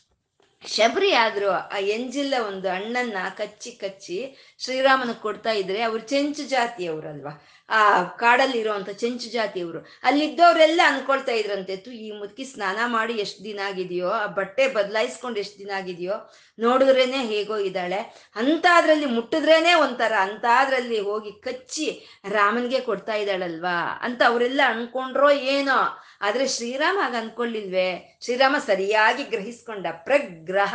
ಸರಿಯಾಗಿ ಗ್ರಹಿಸ್ಕೊಂಡ ಅಜ್ಜಿಗೆ ನನಗೆ ಸಿಹಿಯಾದ ಹಣ್ಣುಗಳು ಕೊಡಬೇಕು ಅನ್ನೋ ಮನಸ್ಸೇ ಇದೆ ಅಜ್ಜಿಗೆ ಅಂತ ಸರಿಯಾಗಿ ಅರ್ಥ ಮಾಡ್ಕೊಂಡವನು ರಾಮ ಅಂತ. ಹೀಗೆ ಪರಮಾತ್ಮ ನಮ್ಮನ್ನ ಸರಿಯಾಗಿ ಅರ್ಥ ಮಾಡ್ಕೊಳ್ಳೋನು ಪರಮಾತ್ಮನೇ. ನಮ್ಮ ಬಗ್ಗೆ ನಮಗೆ ಅರ್ಥ ಆಗೋದಿಲ್ಲ. ನಮ್ಮ ಮನಸ್ಸೇನು ಅನ್ನೋದು ನಮ್ಗೆ ತಿಳಿಯಲ್ಲ. ನಮ್ಮ ಭಾವನೆ ಏನೋ ಅನ್ನೋದು ನಮ್ಗೆ ತಿಳಿಯಲ್ಲ. ಆ ಮನಸ್ಸಲ್ಲಿ ಇರೋದು ನಮ್ಗೆ ಹೇಳಕ್ಕೂ ತಿಳಿಯಲ್ಲ. ಹೇಳಿದ್ವಿ ಅಂದರೆ ಅದು ಅರ್ಥ ಮಾಡ್ಕೊಳ್ಳೋದಕ್ಕೂ ತಿಳಿಯಲ್ಲ. ಒಬ್ಬೊಬ್ರು ಒಂದೊಂದು ರೀತಿ ಅರ್ಥ ಮಾಡ್ಕೊಳ್ತಾರೆ. ಹೀಗೆ ಪರಮಾತ್ಮ ಪ್ರಗ್ರಹ ಸಮಸ್ತವನ್ನು ಗ್ರಹಿಸ್ಕೊಂಡಿರುವಂತ ಪ್ರಜ್ಞಾವಂತನ ಅವನು ಪ್ರಗ್ರಹ ಅಂತ. ಪ್ರಗ್ರಹ ಅಂದ್ರೆ ಹಗ್ಗಗಳು. ಹಗ್ಗಗಳನ್ನು ಹಿಡ್ದಿರೋ ಅಂತವನು ಪ್ರಗ್ರಹನು ಅಂತ. ಇವಾಗ ನಾವು ಹೇಳ್ಕೊಂಡಾಗ ಅರವತ್ನಾಲ್ಕು ಕೋಟಿ ದೇವತೆಗಳ ಪರಮಾತ್ಮನ ಕೈಯಲ್ಲಿ ಇರುವಂತ ಶಕ್ತಿಗಳು. ಆ ಶಕ್ತಿಗಳನ್ನು, ಹಗ್ಗಗಳನ್ನು ಪರಮಾತ್ಮ ಹಿಡಿದಿಟ್ಕೊಂಡಿದ್ದಾನೆ, ಪ್ರಗ್ರಹ ಅಂತ. ಇವಾಗ ಕುದುರೆ, ಕುದುರೆಯನ್ನು ಕಟ್ಟಿ ಆ ದಾರವನ್ನ ಕುದುರೆ ಸವಾರನ ಹಿಡ್ಕೊಂಡಿರ್ತಾನೆ. ಆ ಒಂದು ಕುದುರೆ ಕಟ್ಟಿರ್ತಾರೆ, ಎರಡು ಕುದುರೆ ಕಟ್ಟಿರ್ತಾರೆ, ಐದು ಕುದುರೆ ಕಟ್ಟಿರ್ತಾರೆ, ಏಳು ಕುದುರೆ ಸಪ್ತಾಶ್ವರ ಸೂರ್ಯನಿಗೆ. ಆ ಏಳು ಕುದುರೆಗಳನ್ನು ಕಟ್ಟಿರ್ತಾರೆ. ಹೀಗೆ ಅನೇಕವಾದ ಕುದುರೆಗಳನ್ನ ತನ್ನ ಕೈಯಲ್ಲಿ ಹಗ್ಗವನ್ನಾಗಿ ಹಿಡ್ಕೊಂಡು ನಿಗ್ರಹಿಸ್ತಾ ಇರುವಂತ ಪರಮಾತ್ಮನೇ ಅವನೇ ಪ್ರಗ್ರಹ ಅಂತ ಹೇಳೋದು. ಅವನ ಆ ಪ್ರಗ್ರಹನಾದ ಪರಮಾತ್ಮ ಅವನು ನಿಗ್ರಹ. ಎಲ್ಲ ಶಕ್ತಿಗಳನ್ನ ಅವನು ನಿಗ್ರಹಿಸ್ತಾ ಇದ್ದಾನೆ ಅಂತ. ಪರಮಾತ್ಮನ ಕೈಯಲ್ಲೇ ಎಲ್ಲ ಶಕ್ತಿಗಳು ಇದೆ. ಅದನ್ನ ಅವನು ಯಾವುದು ಎಲ್ಲಿ ಬೇಕೋ, ಎಷ್ಟು ಬೇಕೋ ಅದು ನಿಗ್ರಹಿಸ್ತಾ ಇರುವಂತ ಪರಮಾತ್ಮ ಅವನು ನಿಗ್ರಹ ಅಂತ. ಈ ಶ್ಲೋಕದಲ್ಲಿ ತೇಜೋ ವೃಷ ಸರ್ವಶಸ್ತ್ರ ಭೃತಾಂಬರಹ ಪ್ರಗ್ರಹ, ನಿಗ್ರಹ ಅಂತ ಹೇಳಿದ್ದ ಆ ಭೀಷ್ಮಾಚಾರ್ಯರು ಸಾಕ್ಷಾತ್ ಕೃಷ್ಣನ್ಗೆ ಹೇಳ್ತಾ ಇರೋಂತ ಒಂದು ನಾಮಗಳೇ ಈ ಮೂರು ಸರ್ವಶಸ್ತ್ರ ಭೃತಾಂಬರಹ ಅಂತ ಅಂದ್ರೆ ಮಹಾಭಾರತ ಕುರುಕ್ಷೇತ್ರದ ಒಂದು ಯುದ್ಧದಲ್ಲಿ ಒಂದು ರಥವನ್ನ ಒಂದು ಪಾರ್ಥ ಸಾರಥಿಯಾಗಿ, ಆ ಅರ್ಜುನಿಗೆ ಸಾರಥಿಯಾದಂಥ ಕೃಷ್ಣನು ಅವನು ಯಾವ ಆಯುಧಗಳನ್ನು ಅವನೇ ಧರಿಸಿರ್ಲಿಲ್ಲ. ನಿರಾಯುಧನ ಅವನು ಯಾವ ಆಯುಧಗಳನ್ನು ಧರಿಸಿರ್ಲಿಲ್ಲ. ಆದ್ರೆ ಆಯುಧಗಳನ್ನು ಧರಿಸಿದ ಎಲ್ಲಾ ಯುದ್ಧ ಯೋಗ ಶ್ರೇಷ್ಠರಲ್ಲಿ ಅವನೇ ಶ್ರೇಷ್ಠನಾಗಿದ ಅಂತ ಹೇಳೋವಂಥದ್ದೇ ಸರ್ವಶಸ್ತ್ರ ಭೃತಾಂಬರಹ ಪ್ರಗ್ರಹ. ಅವನು ಗ್ರಹಿಸ್ಕೊಂಡ. ಎಲ್ಲರೂ ಭೀಷ್ಮಾಚಾರ್ಯರು ಹೇಗೆ, ದುರ್ಯೋಧನ ಹೇಗೆ ಇನ್ನೊಬ್ರು ಹೇಗೆ, ಮತ್ತೊಬ್ರು ಹೇಗೆ ಚೆನ್ನಾಗಿ ಗ್ರಹಿಸ್ಕೊಂಡ ಪ್ರಗ್ರಹ. ಆ ಪ್ರಗ್ರಹ ಗ್ರಹಿಸ್ಕೊಂಡವನು ಎಲ್ಲರನ್ನೂ ನಿಗ್ರಹಿಸಿದ ನಿಗ್ರಹ ಅಂತ ಕೃಷ್ಣನ್ಗೆ ಹೇಳ್ತಾ ಇರುವಂತ ನಾಮಗಳೇ ಇವರು. ಪ್ರಗ್ರಹ, ನಿಗ್ರಹ, ವ್ಯಗ್ರ ಅಂತ ಇದ್ದಾರೆ. ವ್ಯಗ್ರ ಅಂತಂದ್ರೆ ಅಗ್ರ ಅಂದ್ರೆ ತುದಿ ಅಂತ. ಅಥವಾ ಆರಂಭ ಅಂತ ಬರುತ್ತೆ. ಅಗ್ರ ಅನ್ನೋದು. ಅಲ್ಲ, ತುದಿ ಇರ್ಬೋದು, ಅದ ಕೊನೆ ಇರ್ಬೋದು. ಆ ತುದಿ ಕೊನೆಗಳು ಇಲ್ದಲೇ ಇರೋ ಅಂತ ಅವನೇ ಅವನು ವ್ಯಗ್ರಹ ಅಂತ. ಅವನಿಗೆ ಆರಂಭ ಅಂತ ಇಲ್ಲ, ಅಥವಾ ಅಂತ ಅಂತ ಇಲ್ದಲೇ ಇರೋ ವ್ಯಗ್ರಹ ಅಂತ. ಮತ್ತೆ ಈ ಒಂದು ಭಕ್ತರನ್ನ ಕಾಪಾಡಬೇಕು ಅಂತಂದ್ರೆ ಅವ್ರಿಗೆ ಒಂದು ಅಗ್ರವಾಗಿ ನಿಂತಿರೋ ಅಂತ ಅವನು ಅವನು ವ್ಯಗ್ರಹ ಅಂತ ಹೇಳ್ತಾ, ನೈಕ ಶೃಂಗ ಅಂತ ಇದ್ದಾರೆ. ನೈಕ ಶೃಂಗ ಅಂತಂದ್ರೆ ಕೊಂಬು ಕೊಂಬು, ಕೊಂಬಿರೋದನ್ನ ಶೃಂಗ ಅಂತ ಹೇಳ್ತಾರೆ. ಪರಮಾತ್ಮ ಅನೇಕವಾದ ಆಯುಧಗಳನ್ನ, ಆ ಒಂದು ಕೊಂಬುಗಳನ್ನ ತನ್ನ ಕೈಯಲ್ಲಿ ಧರಿಸಿ ಈ ಎಲ್ಲವನ್ನು ರಕ್ಷಣೆ ಮಾಡ್ತಾ ಇದ್ದಾನೆ. ರಕ್ಷಣೆ ಮಾಡಬೇಕು ಅಂತಂದ್ರು ಅಥವಾ ಒಂದು ತನ್ನನ್ನು ತಾನು ರಕ್ಷಿಸ್ಕೋಬೇಕು ಅಂದ್ರೆ ಆ ಕೊಂಬುಗಳ ಅವಶ್ಯಕತೆ ಇರುತ್ತೆ. ಇವಾಗ ಹಸುಗಳು ಇರುತ್ತೆ, ಕೊಂಬುಗಳಿರುತ್ತೆ. ಯಾರಾದ್ರೂ ಹತ್ರ ಹೋದ್ರೆ ಅದು ಹಿಂಗೆ ಒಂದು ಅದು ಇದು ಮಾಡೋದಕ್ಕೆ ಬರುತ್ತೆ ಅಲ್ವಾ? ಅಂದ್ರೆ ಅದನ್ನ ಅದು ರಕ್ಷಿಸ್ಕೊಳುತ್ತೆ ಹಾಗೆ ಪರಮಾತ್ಮ ಅನೇಕವಾದಂತ ಒಂದು ಶೃಂಗಗಳನ್ನು ಅಂದ್ರೆ ಅನೇಕವಾದ ಒಂದು ಕೊಂಬುಗಳನ್ನು ತನ್ನ ಕೈಯಲ್ಲಿ ಹಿಡ್ದಿರೋ ಅಂತ ಪರಮಾತ್ಮ ಅವನು ಶೃಂಗ ಶೃಂಗ ಆ ಅನೇಕವಾದ ಹಿಡ್ದಿದ್ದಾನೆ ಅಂತ ನೈಕ ಶೃಂಗ ಅಂತಂದ್ರು ಶೃಂಗ ಅಂದ್ರೆ ಬೆಟ್ಟದ ತುದಿಯನ್ನೇ ನಾವು ಶೃಂಗ ಅಂತ ಕರಿತೀವಿ. ಶಿಖರ ಅಂತೀವಲ್ವ? ಅದೇ ಬ್ರಹ್ಮ, ವಿಷ್ಣು, ರುದ್ರರೇ ಇವರೇ ಶಿಖರಗಳು. ಈ ಬ್ರಹ್ಮ, ವಿದ್ರು, ಬ್ರಹ್ಮ, ವಿಷ್ಣು, ರುದ್ರರು ಅನ್ನೋ ಶಿಖರಗಳಿಗೆ ತ ಯಾರು ಆಧಾರವಾಗಿದ್ದಾನೋ ಅವನೇ ಮೇರು ನಿಲಯ ಮೇರು ಪರ್ವತದಲ್ಲಿ ವಾಸವಾಗಿ ಇರೋವಂಥವನು ಅವನು ಮೇರು ನಿಲಯ ಅವನು ನೈಕ ಶೃಂಗ, ಅನೇಕವಾದ ಕೊಂಬುಗಳನ್ನು ತಾನು ಹೊಂದಿದ್ದಾನೆ ಅಂತ ಹೇಳ್ತಾ, ನೈಕ ಶೃಂಗ ಅಂತ ಹೇಳ್ತಾ ಗದಾಗ್ರಜಃ ಅಂತಂದ್ರು. ಗದಾಗ್ರಜಃ ಅಂತಂದ್ರೆ ಗದಾ ಅಂದ್ರೆ ಗದ್ಯ ಅಂತ ಹೇಳ್ತೀವಲ್ವ ನಾವು. ಗದ್ಯ ಭಾಗ ಅಂದ್ರೆ ವಾಕುಗಳು. ವಾಕುಗಳೇ ಗದ್ಯಗಳು ಅಲ್ವಾ? ವಾಕುಗಳಂದ್ರೆ ವೇದಗಳು. ಗದಾಗ್ರಜ ಅಂತಂದ್ರೆ ಆ ವಾಕುಗಳಿಗೆ, ಆ ವೇದಗಳಿಗೆ ಮೊಟ್ಟ ಮೊದಲೇ ಇದ್ದಂತ ಅಗ್ರಜನ ಅವನು ಗದಾಗ್ರಜ ಅಂತ ಹೇಳೋದು. ವೇದಗಳಿಗೆ ಮೊಟ್ಟ ಮೊದಲು ಇದ್ದಿದ್ದು ಯಾವುದು? ಓಂಕಾರ, ಪ್ರಣವ. ಅಂದ್ರೆ ಪ್ರಣವ ಸ್ವರೂಪನವನು ಅಂತ ಹೇಳೋವಂಥದ್ದೇ ಗದಾಗ್ರಜ ಅಂತ. ಮತ್ತೆ ನಾವು ಹೇಳ್ಕೊಂಡ್ವಿ ಅಗ್ರಜ ಅಂತಂದ್ರೆ ತುದಿನೂ ಆಗುತ್ತೆ, ಕೊನೆನೂ ಆಗುತ್ತೆ ಅಂತ ಹೇಳ್ಕೊಂಡ್ವಿ. ಈ ವೇದಗಳಿಗೆ ಆರಂಭದಲ್ಲಿ ಇದ್ದವನು ಪ್ರಣವ ಸ್ವರೂಪನಾದಂಥ ಓಂಕಾರ ಸ್ವರೂಪನಾದಂಥ ಪರಮಾತ್ಮ. ಮರ ಆ ವೇದಗಳಿಗೆ ಎಲ್ಲವೂ ಹಂತದಲ್ಲಿ, ಅಂದ್ರೆ ವೇದಾಂತವಾಗಿ ಸಿಕ್ಕುವಂಥದ್ದು ಅದು ಪರತತ್ವವೇ. ಅಂದ್ರೆ ಮೊದಲಲ್ಲೂ ಅವನೇ ಇದ್ದ ಕೊನೆಯಲ್ಲೂ ಅವನೇ ಇದ್ದ ಅಂತ ಹೇಳೋ ಅಂಥದ್ದೇ ಗದಾಗ್ರಜ ಅಂತ, ಪರಮಾತ್ಮ ಗದಾಗ್ರಜ ಅಂತ. ಅಂದರೆ ಎಲ್ಲ ಮಂತ್ರಗಳು ದೇವತೆಗಳೇ. ಆ ಎಲ್ಲ ದೇವತೆಗಳಿಗೂ ಆರಂಭದಲ್ಲೇ ಇದ್ದಂಥ ಅವನೇ ಅವನೇ ಗದಾಗ್ರಜ ಅಂತ ಹೇಳೋದು. ಇದು ಶ್ರೀಕೃಷ್ಣನ ಬಗ್ಗೆ ಹೇಳಿದ್ದಾರೆ, ಈ ಮೂರು ನಾಮಗಳು ಅಂತ ನಾವು ಹೇಳ್ಕೊಂಡ್ವಿ. ಗದಾಗ್ರಜ ಅಂತಂದ್ರೆ ಈ ದೇವಕಿ ವಾಸುದೇವರು ಕೃಷ್ಣನ ತಂದೆ ತಾಯಿ. ಈ ದೇವಕಿಗನ್ನ ಇನ್ನು ಮುಂಚೆ ಇದ್ದಂತ ಅವಳು ಸುನಾಮಿ ಅಂತ ಸುನಾಮಿ ಅಂತ ಒಂದು ನಾಮ ಹೊಂದಿರುವಂತ ಹೆಂಡತಿ ಆ ವಾಸುದೇವನಿಗೆ ಇರ್ತಾಳೆ. ಆ ಸುನಾಮಿ ವಾಸುದೇವರ ಮಗನೇ ಅವನೇ ಗದಾ ಅಂತ ಅವನ ಹೆಸರು. ಆ ಗದನಿಗೆ ಅಗ್ರಜನಾದಂಥ ಕೃಷ್ಣನೇ ಗದಾಗ್ರಜ ಅಂತ ಹೇಳುವಂಥದ್ದು ಪರಮಾತ್ಮ ಗದಾಗ್ರಜ ಅಂತ. ಇದು ಸಂಪೂರ್ಣ ನಾವು ವಿಷ್ಣು ಸಹಸ್ರನಾಮವನ್ನು ನಾವು ಹೇಳ್ಕೋಬೇಕು ಅಂದ್ರೆ ಪ್ರತಿಯೊಂದು ನಾಮ ಸೂರ್ಯನ್ಗೆ ಅನ್ವಯವಾಗುತ್ತೆ. ಪ್ರತಿಯೊಂದು ನಾಮವು ನಮ್ಮ ಆತ್ಮಕ್ಕೆ ಅನ್ವಯವಾಗುವಂಥದ್ದು. ತೇಜೋ ವೃಷಃ ಅಂತ ಹೇಳಿದ್ರಲ್ಲಿ ಆ ತೇಜಸ್ಸನ್ನ ವರ್ಷಿಸ್ತಾ ಇದ್ದಾನೆ ಸೂರ್ಯ. ಅವನೇನು ಅವನ ಕಿರಣಗಳನ್ನ ಒಂದೇ ದಿನ ಕೊಡ್ತಾ ಇದ್ದಾನೆ. ಒಂದೇ ದಿನ ವಾರಕ್ಕೊಂದ್ಸಲಿ ಅಂತ ಕೊಟ್ಬಿಟ್ಟು ಸುಮ್ಮನೆ ಇದ್ದಾನ ಅಂದ್ರೆ ಇಲ್ಲ. ಆವತ್ತಿಗೆ ಆವತ್ತಿಗೆ ಆವತ್ತೇ ಆವತ್ತಿಗೆ ಆ ಪ್ರಕಾಶವನ್ನು ಸುರಿಸ್ತಾ ಇರುವಂತವನು ಅವನು ತೇಜೋ ವೃಷ ದ್ಯುತಿಧರ. ಆ ಒಂದು ಕಿರಣಗಳಲ್ಲಿ ತಾನೇ ಇದ್ದಾನೆ ಅಂತ ಹೇಳ್ತಾ ಆ ಎಲ್ಲಾ ಕಿರಣಗಳನ್ನು ಹೊಂದಿರುವಂತ ಸೂರ್ಯ ನಾರಾಯಣನೇ ಸರ್ವಶಸ್ತ್ರ ಭೃತಾಂಬರ ಪ್ರಗ್ರಹ. ಅವನು ಚೆನ್ನಾಗಿ ಗ್ರಹಿಸ್ಕೊಂಡಿದ್ದಾನೆ, ನಿಗ್ರಹ. ಅವನು ಎಲ್ಲವನ್ನು ಗ್ರಹಿಸ್ಕೊಳ್ತಾ ಇದ್ದಾನೆ, ಎಲ್ಲವನ್ನು ನಿಗ್ರಹಿಸ್ಕೊಳ್ತಾ ಇದ್ದಾನೆ. ವ್ಯಗ್ರ. ಅವನೇ ಆದಿಯಲ್ಲಿ ಇರೋನು ಅವನೇ ಅಂತ್ಯದಲ್ಲಿ ಇರೋ ಅಂತ ಅವನು ಅಂತೆ ಹೇಳ್ತಾ ಅವನ ಒಂದು ಕಿರಣಗಳು ಹೇಗಿರುತ್ತೆ? ನೈಕ ಶೃಂಗ. ಅವು ಮೃದುವಾಗಿ ಇರುತ್ತೆ, ತೀಕ್ಷಣವಾಗಿ ಇರುತ್ತೆ.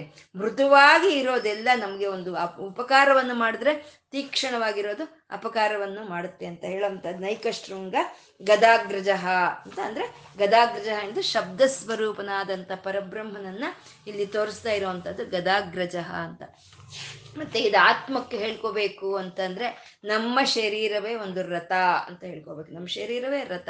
ಈ ಶರೀರದಲ್ಲಿ ಇರೋಂಥ ಎಲ್ಲಾ ಇಂದ್ರಿಯಗಳೇ ಇವೇ ಕುದುರೆಗಳು ಅಂತ ಹೇಳೋದು. ಈ ಎಲ್ಲಾ ಇಂದ್ರಿಯಗಳನ್ನ ಯಾರು ನಿಗ್ರಹಿಸ್ತಾ ಇದೆಯೋ ಅಂತಃಕರಣ ಅಂತ ಹೇಳ್ತೀವಿ ನಾವು ಮನಸ್ಸು. ಅದೇ ಸರ್ವಶಸ್ತ್ರ ಭೃತಾಂಬರಹ ಎಲ್ಲ ಆಯುಧಗಳಿಗೂ ಶ್ರೇಷ್ಠವಾಗಿರುವಂಥದ್ದು ಅದೇ ಪ್ರಗ್ರಹ, ಅದೇ ತಿಳ್ಕೊಳ್ಳುತ್ತೆ ಮನಸ್ಸು ಚೆನ್ನಾಗಿ ತಿಳಿಯುತ್ತೆ. ಇದ್ ಮಾಡ್ಬೋದು ಇನ್ ಮಾಡಬಾರ್ದು ಅನ್ನೋದನ್ನ ಆ ರೀತಿ ಎಲ್ಲವನ್ನು ಗ್ರಹಿಸ್ಕೊಂಡು, ಈ ಇಂದ್ರಿಯಗಳನ್ನೆಲ್ಲ ನಿಗ್ರಹಿಸ್ತಾ ಇರುವಂತ ಈ ಮನಸ್ಸೇ ಇದೇ ಒಂದು ಪ್ರಗ್ರಹ, ನಿಗ್ರಹ ಅಂತ ಹೇಳೋದು. ಇದಕ್ಕೆಲ್ಲ ಆಧಾರವಾಗಿರುವಂಥ ಆತ್ಮವೇ ಅದೇ ತೇಜೋ ವೃಷ. ಅದು ಎಲ್ಲ ಈ ಶರೀರಕ್ಕೆ ಬೇಕಾಗಿರುವಂತ ಚೈತನ್ಯವನ್ನೆಲ್ಲ ಆ ಹೊತ್ತಿಗೆ ಆ ಹೊತ್ತಿಗೆ ಅದು ವರ್ಷಿಸ್ತಾ ಇದೆ ಅಂತ ಹೇಳೋದು. ನಮ್ಗೆ ತಿಳಿಯುತ್ತೆ, ಇಂದ್ರಿಯಗಳಿಗೆಲ್ಲವನ್ನು ನಿಗ್ರಹಿಸ್ತಾ ಇರೋದು, ಇಂದ್ರಿಯಗಳನ್ನ ಮನಸ್ಸು ಅಂತ ನಮ್ಗೆ ಚೆನ್ನಾಗಿ ತಿಳಿಯುತ್ತೆ. ಆ ಮನಸ್ಸನ್ನ, ಆ ಮನೋಚೈತನ್ಯವನ್ನ ಧರಿಸಿರೋನು, ಆ ಮನಸ್ಸನ್ನ ನಿಗ್ರಹಿಸ್ತಾ ಇರೋವಂಥವನು ಅವನು ಪರಮಾತ್ಮ ಅಂತ ನಾವು ತಿಳ್ಕೊಳ್ಳೋ ಅಂಥದ್ದೇ ಮನೋರೂಪ ಚೈತನ್ಯವೇ ಈ ಶರೀರ ಅನ್ನೋ ಒಂದು ರಥವನ್ನು ನಡೆಸ್ತಾ ಇದೆ ಅಂತ ನಾವು ತಿಳ್ಕೊಳ್ಳೋ ಅಂಥದ್ದೇ ಈ ವಿಷ್ಣು ಸಹಸ್ರನಾಮ ಪಾರಾಯಣದ ಪರಮ ಪ್ರಯೋಜನ ಅಂತ ಹೇಳೋದು. ಒಂದು ವಿಷ್ಣು ಸಹಸ್ರನಾಮ ಪಾರಾಯಣ ಮಾಡ್ತಾ ಇದ್ದೀವಿ ನಾವೇಂದ್ರೆ ಈ ಪರಮಾತ್ಮನ ಈ ಆತ್ಮರೂಪದಲ್ಲಿ ಇದ್ದು, ಈ ರಥ ಅನ್ನೋ ಈ ಶರೀರವನ್ನ ನಡೆಸ್ಕೊಂಡು ಹೋಗ್ತಾ ಇದ್ದಾನೆ. ಅವನೇ ನಮ್ಗೆ ಈ ಶರೀರಕ್ಕೆ ಬೇಕಾಗಿರೋ ಅಂಥದ್ದನ್ನ ಸುರಿಸ್ತಾ ಇದ್ದಾನೆ ಅಂತ ನಾವು ತಿಳ್ಕೊಳ್ಳೋ ಅಂತ ಪರಮ ಪ್ರಯೋಜನ ವಿಷ್ಣು ಸಹಸ್ರನಾಮಕ್ಕೆ. ನಾಮಕ್ಕೆ ಮುಂದಿನ ಶ್ಲೋಕ. ಮುಂದಿನ ಶ್ಲೋಕ ಎಂಬತ್ತ ಎರಡನೆಯ ಶ್ಲೋಕ. ಚತುರ್ಮೂರ್ತಿರ್ ಚತುರ್ಬಾಹು ಚತುರ್ವ್ಯೂಹ ಚತುರ್ಗತಿ ಚತುರಾತ್ಮ ಚತುರ್ಭಾವ ಚತುರ್ವೇದ ವಿದೇಕಪಾತ್ ಅಂತ ಮತ್ತೆ ಇದು ಎಂಟು ನಾಮಗಳಿಂದ ಕೂಡಿರುವಂತಹದ್ದು ಚತುರ್ಮೂರ್ತಿ, ಚತುರ್ಬಾಹು, ಚತುರ್ವ್ಯೂಹ, ಚತುರ್ಗತಿ, ಚತುರಾತ್ಮ, ಚತುರ್ಭಾವ, ಚತುರ್ವೇದ ವಿದೇಕ, ಚತುರ್ವಿಧ ಚತುರ್ವಿಧ ವಿತ್ ಏಕಪಾತ್ ಅಂತ ಇದು ಎಂಟು ನಾಮಗಳಿಂದ ಕೂಡಿರೋ ಪರಮಾತ್ಮ ಅವನು ಯಾವ ರೀತಿ ಅಂದ್ರೆ ಚತುರ್ಮೂರ್ತಿಯಾಗಿ ಅವನು ಅವನವನು ಪ್ರಕಟಿಸ್ಕೊಂಡಿದ್ದಾನೆ ಅಂತ. ಚತುರ್ಮೂರ್ತಿ ಅಂದ್ರೆ ವಿರಾಟ್ ವಿರಾಟ್ ಸ್ವರೂಪ ಅಂದ್ರೆ ಈ ವಿಶ್ವದ ರೂಪದಲ್ಲಿ ಪ್ರಕಟಿಸ್ಕೊಂಡಿದ್ದಾನೆ ಅಂತ.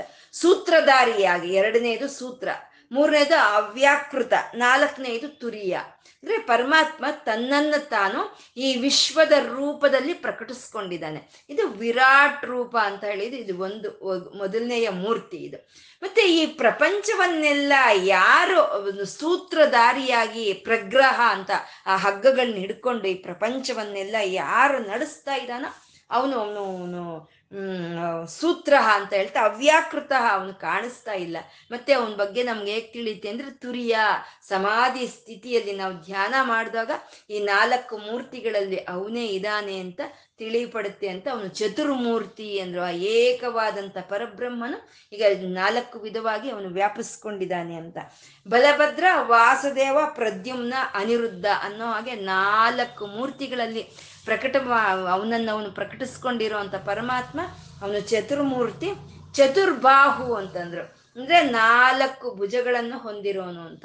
ಇದೇ ಚತುರ್ಬಾಹು ಸಮನ್ವಿತ ಅಂತ ನಾವು ನಮಗೆಲ್ಲ ವಶಿನ್ಯಾದಿ ವಾಗ್ದೇವತರು ಹೇಳಿರೋ ಅಂಥದ್ದು ಅಂದ್ರೆ ದೇವಕಿಗೆ ಕೃಷ್ಣನು ಮಗನಾಗಿ ಬಂದಾಗ ಅವನು ನಾಲ್ಕು ಕೈಗಳನ್ನು ಹೊಂದಿದ್ನಂತೆ, ನಾಲ್ಕು ಭುಜಗಳನ್ನ ಹೊಂದಿದ್ನಂತೆ. ಈ ನಾಲ್ಕು ಭುಜಗಳನ್ನು ಹೊಂದಿರೋ ಅಂಥ ನಿನ್ನ ದಿವ್ಯ ಮಂಗಳ, ಮಂಗಳವನ್ನು ಉಂಟು ಮಾಡೋ ಮೂರ್ತಿಯನ್ನು ಆ ಕಂಸನು ನೋಡಬಾರ್ದು, ನೀನು ಈ ಇನ್ನೆರಡು ಬಾಹುಗಳನ್ನು ಉಪಸಂಹಾರ ಮಾಡ್ಕೋ ಅಂತ ದೇವಕಿ ದೇವಿ ಪ್ರಾರ್ಥನೆ ಮಾಡಿದ್ಲಂತೆ. ಹಾಗೆ ನಾಲ್ಕು ಭುಜಗಳನ್ನು ಹೊಂದಿರೋ ಒಂದು ಚತುರ್ಬಾಹು ಅಂತ. ಇದನ್ನೇ ಅರ್ಜುನನು ವಿರಾ ಒಂದು ಒಂದು ವಿಶ್ವ ಒಂದು ವಿರಾಟ ಸ್ವರೂಪವನ್ನ ಕೃಷ್ಣನು ಅರ್ಜುನಿಗೆ ತೋರಿಸಿದಾಗ ಅದು ನೋಡ್ತಾ ಅವನು ಕೇಳ್ಕೊಳ್ತಾನೆ, ಬೇಡ, ಈ ನಾಲ್ಕು ಒಂದು ಭುಜಗಳಿಂದ ನಿನ್, ನನಗೆ ಈ ರೀತಿ ನೀನು ಕಾಣಿಸ್ಬೇಡ. ನಿನ್ನ ಸೌಮ್ಯವಾದ ಒಂದು, ಆ ದರ್ಶನವನ್ನೇ ನನಗೆ ಕೊಡು ಅಂತ ಅಂದ್ರೆ ಚತುರ್ಬಾಹು. ಶಿಕ್ಷಣೆ ಮಾಡ್ಬೇಕಂದ್ರು, ರಕ್ಷಣೆ ಮಾಡ್ಬೇಕಂದ್ರು ಸರಿ. ಆ ನಾಲ್ಕು ಭುಜಗಳನ್ನು ಹೊಂದಿರೋ ಅವನು ಚತುರ್ಬಾಹು ಅಂತ ಹೇಳ್ತಾ ಚತುರ್ವ್ಯೂಹ ಅಂತಂದ್ರು. ನಾಲ್ಕು ವಿಧವಾದ ವ್ಯೂಹಗಳನ್ನ ಪರಮಾತ್ಮ ಹೊಂದಿದ್ದಾನೆ ಅಂತ ಚತುರ್ವ್ಯೂಹ.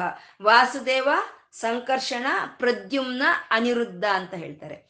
ಬೆಳಗ್ಗೆ ಎದ್ದು ನಾವು ವಾಸುದೇವ, ಸಂಕರ್ಷಣ, ಪ್ರದ್ಯುಮ್ನ, ಅನಿರುದ್ಧ ಅಂತ ಒಂದು ಆ ನಾಲ್ಕು ನಾಮಗಳನ್ನು ನಾವು ಜಪಿಸ್ಕೊಂಡು ಆ ನಾಲ್ಕು ವ್ಯೂಹಗಳನ್ನು ತಾಳಿರೋ ಅಂತ ನಾರಾಯಣನಿಗೆ ಒಂದು ನಮಸ್ಕಾರವನ್ನು ಹೇಳ್ಕೊಂಡ್ರೆ ನಮ್ಮ ಒಂದು ಇಡೀ ದಿನ ಶುಭಕರವಾಗಿ ನಡೆಯುತ್ತೆ ಅಂತ ನಮಗೆ ಅನೇಕವಾದಂಥ ಒಂದು ಗುರುಗಳು ನಮ್ಗೆ ತಿಳಿಸ್ಕೊಡೋ ಅಂಥದ್ದು ಹಾಗೆ ವಾಸುದೇವ, ಸಂಕರ್ಷಣ, ಪ್ರದ್ಯುಮ್ನ, ಅನಿರುದ್ಧ ಅನ್ನೋ ಹಾಗೆ ನಾಲ್ಕು ವ್ಯೂಹಗಳನ್ನು ಹೊಂದಿರೋ ಅಂಥವನು ಅವನು ಚತುರ್ವ್ಯೂಹ ಅಂತ. ವಾಸುದೇವ ಅಂದ್ರೆ ಎಲ್ಲ ಪ್ರಾಣಿಗಳಲ್ಲೂ ನಾನು ವಾಸ ಮಾಡಬೇಕು ಅನ್ನೋ ಒಂದು ವ್ಯೂಹವನ್ನು ತಾಳ್ದವನು. ಸಂಕರ್ಷಣ ಅಂದ್ರೆ ಎಲ್ಲವನ್ನು ಆಕರ್ಷಿಸಿ ಇಡ್ಸಿ, ಇಟ್ಕೋಬೇಕು ಅನ್ಕೊಂಡವನು. ಪ್ರದ್ಯುಮ್ನ ಅಂದ್ರೆ ಪ್ರಕಾಶಿಸ್ಬೇಕು. ಅನಿರುದ್ಧ ಅಂದ್ರೆ ಇನ್ನು ಅವನು ವಿರುದ್ಧ ಮಾಡ್ಕೊಳ್ಳೋದಕ್ಕೆ ಯಾರು ಇರಬಾರ್ದು ಅಂದ್ರೆ ಅತ್ಯಂತ ಬಲಶಾಲಿಯಾಗಿ ಇರಬೇಕು ಅಂತ ಆ ವ್ಯೂಹಗಳನ್ನ ತಾಳಿದಂತ ನಾರಾಯಣನು ಅವನು ಚತುರ್ವ್ಯೂಹ ಅಂತ. ಮತ್ತೆ ಪರ ಪಶ್ಯಂತಿ ಮಧ್ಯಮ ವೈಖರಿ ಅನ್ನೋ ಹಾಗೆ ಈ ಮಾತಿನ ನಾಲ್ಕು ರೂಪಗಳಲ್ಲಿ ತನ್ನನ್ನು ತಾನು ಪ್ರಕಟಿಸ್ಕೊಳ್ಳೋ ಅಂತ ಶಬ್ದ ಬ್ರಹ್ಮ ಸ್ವರೂಪನೇ ಅವನು ಚತುರ್ವ್ಯೂಹ ಅಂತ ಹೇಳೋದು. ಪರ ಅಂತಂದ್ರೆ ನಮಗೆ ಮಾತಾಡಬೇಕು ಅಂತ ಸಂಕಲ್ಪ ಬರೋ ಅಂತ ದಶೆಯೇ ಪರ ಅಂತ ಹೇಳೋದು. ಏನು ಮಾತಾಡಬೇಕು ಅಂತ ಭಾವನೆ ಬರೋ ಅಂಥದ್ದನ್ನೇ ಪಶ್ಯಂತಿ ಅಂತ ಹೇಳೋದು. ಅದೇ ನಮಗೆ ಕಂಠದಲ್ಲಿ ಮಧ್ಯಮ ಆಗಿ ನಮಗೆ ಆ ಭಾಷಾ ರೂಪವನ್ನು ತಗೊಳುತ್ತೆ ಆ ಭಾಷಾ ರೂಪವನ್ನು ತಗೊಂಡಂತ ಭಾಷೆ ಅನ್ನೋದು ನಮ್ಮ ಬಾಯಿಂದ ಆಚೆಗೆ ಬರುತ್ತೆ. ಇದನ್ನೇ ಪರ, ಪಶ್ಯಂತಿ, ಮಧ್ಯಮ, ವೈಖರಿ ಅಂತ ಹೇಳೋದು. ಈ ನಾಲ್ಕು ಸ್ಥಿತಿಗಳಲ್ಲಿ ಪರಮಾತ್ಮ ತಾನೇ ಉಪಸ್ಥಿತನ ಇರ್ತಾನೆ ಅಂದ್ರೆ ಇದೆಲ್ಲ ಅದೊಂದು ಸಮಯ ತಗೊಳ್ಳಲ್ಲ ಸಂಕಲ್ಪ ಬಂದ ತಕ್ಷಣ ಮಾತಿನ ರೂಪದಲ್ಲಿ ಆಚೆ ಬರ್ತಾ ಇರುತ್ತೆ ಅಂತ ಪರಾಪಶ್ಯಂತಿ ಮಧ್ಯಮ ವೈಖರಿ ರೂಪವಾಗಿ ಇರುವಂತ ನಾರಾಯಣನ ಚೈತನ್ಯವನ್ನ ಚತುರ್ವ್ಯೂಹ ಅಂತ ಚತುರ್ಗತಿ ಅಂತ ಅಂದ್ರು. ಗತಿ ಅಂತಂದ್ರೆ ನಾಲ್ಕು ವಿಧವಾದಂಥ ಗತಿಗಳು. ಅದೇ ಸಾರೂಪ್ಯ, ಸಾಮೀಪ್ಯ, ಸಾಲೋಕ್ಯ, ಸಾಯುಜ್ಯ ಅಂತ ಹೇಳ್ತೀವಿ. ಈ ನಾಲ್ಕು ವಿಧವಾದ ಗತಿಗಳನ್ನ ಭಕ್ತರಿಗೆ ಕೊಡೋ ಅಂತ ಪರಮಾತ್ಮ ಅವನು ಚತುರ್ಗತಿ ಅಂತ ಹೇಳೋದು.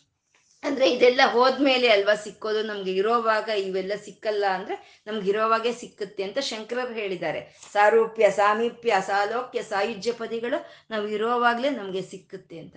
ಯಾವಾಗ ಭಕ್ತಿಯಿಂದ ಭಗವಂತನ ಮುಂದೆ ನಾವು ಕೂತ್ಕೊಂಡ್ವೋ, ಅವನೊಂದು ಫೋಟೋ, ಒಂದು ವಿಗ್ರಹವನ್ನ ಇಟ್, ಒಂದು ಇಟ್ಕೊಂಡು ನಾವು ಮುಂದೆ ಕೂತ್ಕೊಂಡ್ವೋ, ನಮ್ಮ ಮನಸ್ಸು ತ್ರಿಕರಣ, ತ್ರಿಕರಣಗಳನ್ನ ಅವನಿಗೆ ಅರ್ಪಣೆ ಮಾಡಿದ್ರೆ, ಅವಾಗ ಕಣ್ಣು ಮುಚ್ಕೊಂಡು ಧ್ಯಾನಿಸ್ತಾ ಇದ್ರೆ ನಮ್ಗೆ ಯಾರು ಇರ್ತಾರೆ ನಮ್ಗೆ ಆ ರೂಪ?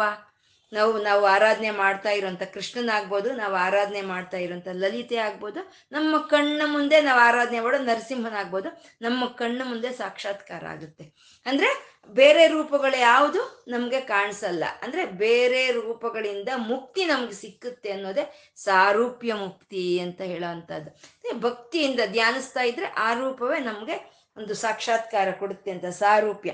ಸಾಮೀಪ್ಯ. ಅಂದ್ರೆ ಕೂತ್ಕೊಂಡು ಸುಮ್ಮನೆ ಇರ್ತೀವ? ಅವನ ನಾಮವನ್ನೋ, ಅವನ ತತ್ವಗಳನ್ನೋ ಸ್ತುತಿಸ್ತಾ ಇರ್ತೀವಿ. ನಾಮವನ್ನ ಹಿಡ್ದು ಯಾರನ್ನ ಕರಿತೀವಿ? ಹತ್ರ ಇರೋರ್ನೇ ಕರಿತೀವಿ. ನಮ್ಮ ಎದುರುಗಡೆ ಇರೋರ್ನೇ ನಾವು ಸುಮ ಅಂತನೋ, ಜಯಕ್ಕ ಅಂತನೋ ಕರಿತೀವಿ. ಎಲ್ಲೋ ಡೆಲ್ಲಿಲಿ ಇರೋರ್ನ ಕರಿಯಲ್ಲ ಅಲ್ವಾ? ಹೀಗೆ ಭಗವಂತ ನಮ್ಮ ಎದುರುಗಡೆ ಇದಾನೆ ಅಂತ ಹೇಳಿ ಅವನ ನಾಮ ಸ್ತುತಿಯನ್ನ ಮಾಡ್ತಾ ಇದ್ರೆ, ಅದೇ ಸಾಮೀಪ್ಯ. ಅವನ ಹತ್ರ ನಾವು ಇದ್ದೀವಿ ಅಂತ. ಸಾಲೋಕ್ಯ. ಹೀಗೆ ಎಲ್ಲ ಜ ಭಕ್ತರ ಜೊತೆ ಕೂಡಿ ನಾವು ಸ್ತುತಿಸ್ತಾ ಇದ್ರೆ ಅದು ಸಾಲೋಕ್ಯ ಮುಕ್ತಿ. ನಮ್ಮ ಮನಸ್ಸು ಅವನ ಲೈಕ್ಯ ಮಾಡಿದ್ರೆ ಸಾಯುಜ್ಯ ಮುಕ್ತಿ ಅಂತ ಹೇಳೋದು. ಇದನ್ನೇ ಈ ಸಾಮೀ, ಸಾರೂಪ್ಯ, ಸಾಮೀಪ್ಯ, ಸಾಲೋಕ್ಯ, ಸಾಯುಜ್ಯ ಗತಿಗಳನ್ನ ಕೊಡ್ಬೇಕಂದ್ರೆ ಅದು ಅವನೇ ನಮಗೆ ಕೊಡಬೇಕು ಅಂತ ಹೇಳ್ತಾ ಚತುರ್ಗತಿ ಅಂತ ಅಂದ್ರು ಮತ್ತೆ ನಾಲ್ಕು ವಿಧವಾದ ವರ್ಣಗಳು ಅಂತ ಹೇಳ್ತಾರೆ. ಬ್ರಾಹ್ಮಣ, ಕ್ಷತ್ರಿಯ ವೈ ವೈಶ್ಯ ಶೂದ್ರ ಅಂತ ಹೇಳ್ತಾರೆ. ಇದನ್ನೇ ನಮ್ಗೆ ಫಲಶ್ರುತಿಯಲ್ಲಿನೂ ಹೇಳ್ತಾರೆ, ವೇದಾಂತಗೋ ಬ್ರಾಹ್ಮಣ್ಯ ಸ್ಯಾತ್ ಕ್ಷತ್ರಿಯೋ ವಿಜಯೇ ಭವೇತ್. ವೈಶ್ಯೋ ಧನ ಸಮೃದ್ಧಿ ಸ್ಯಾತ್ ಶೂದ್ರ, ಶೂದ್ರಸ್ಯ ಸುಖಮವಾಪ್ನೀಯಾತ್. ಅಂತಂದ್ರೆ ಬ್ರಾಹ್ಮಣರಿಗೆ ಜ್ಞಾನವನ್ನ ಕ್ಷತ್ರಿಯರಿಗೆ ಜಯವನ್ನ, ಮತ್ತೆ ವ್ಯಾಪಾರಸ್ಥರಿಗೆ ಧನವನ್ನ, ಶೂದ್ರರಿಗೆ ಸುಖವನ್ನ ಕೊಡ್ಬೇಕು ಅಂದ್ರೆ ಅದು ಭಗವಂತನೇ ಕೊಡ್ಬೇಕು. ಆ ಚತುರ್ಗತಿಗಳನ್ನ ಕೊಡೋ ಅಂತ ಅವನು ಅವನ ಚತುರ್ಗತಿ ಅಂತ ಹೇಳ್ತಾ, ಚತುರಾತ್ಮ ಅಂತಂದ್ರು. ಚತುರಾತ್ಮ ಅಂದ್ರೆ ನಾಲ್ಕು ವಿಧವಾದ ಆತ್ಮಗಳ ರೂಪದಲ್ಲಿ ಪ್ರಕಟಿಸ್ಕೊಂಡಿರೋ ಅಂತ ಅವನು ಅವನು ಚತುರಾತ್ಮ ಅಂತ ಹೇಳೋದು. ಅಂದ್ರೆ ಇದನ್ನೇ ಮನಸ್ಸು, ಬುದ್ಧಿ, ಅಹಂಕಾರ, ಚಿತ್ತ ಅಂತ ಹೇಳ್ತೀವಿ. ಈ ನಾಲ್ಕು ಮನಸ್ಸು, ಬುದ್ಧಿ, ಅಹಂಕಾರ, ಚಿತ್ತ. ಈ ನಾಲ್ಕರಲ್ಲಿ ಯಾವ ಚೈತನ್ಯ ವ್ಯಾಪಿಸ್ಕೊಂಡಿದೆಯೋ ಅದೇ ಚತುರಾತ್ಮ ಅಂತ. ಜಾಗೃತ್ ಸ್ವಪ್ನ ಸುಷುಪ್ತಿ ತುರಿಯ ಅಂತ ಹೇಳ್ತೀವಿ. ಆ ಜಾಗೃತ್ನಲ್ಲಿ ನಾವು ಎದ್ದು, ನಾವು ಎಚ್ಚರವಾಗಿ ಇರ್ಬೇಕಾದ್ರೆ ನಮ್ಮಲ್ಲಿ ಇರೋ ಒಂದು ಆ ಚೈತನ್ಯ ಇದೆ ಅಲ್ವಾ? ಅದು ನಮ್ಮ ಆತ್ಮ ಸ್ವರೂಪ ಅದು ಒಂದು. ಮತ್ತೆ ನಾವು ಸ್ವಪ್ನ ಕಾಣುವಾಗ ಸಹಿತನೂ ನಮಗೆ ಒಂದು ಅಚೈತನ್ಯ ಅನ್ನೋದು ಇರುತ್ತೆ. ಮತ್ತೆ ನಮ್ಮ ಶರೀರ, ಮನಸ್ಸು ಎರಡು ವಿಶ್ರಾಂತಿ ಪಡ್ಕೊಂಡು ಸೊ ಒಂದು ಗಾಢವಾದ ನಿದ್ದೆಯಲ್ಲಿ ಇರಬೇಕಾದ್ರೂ ಆ ಚೈತನ್ಯ ಅನ್ನೋದು ಇದು ಇರುತ್ತೆ.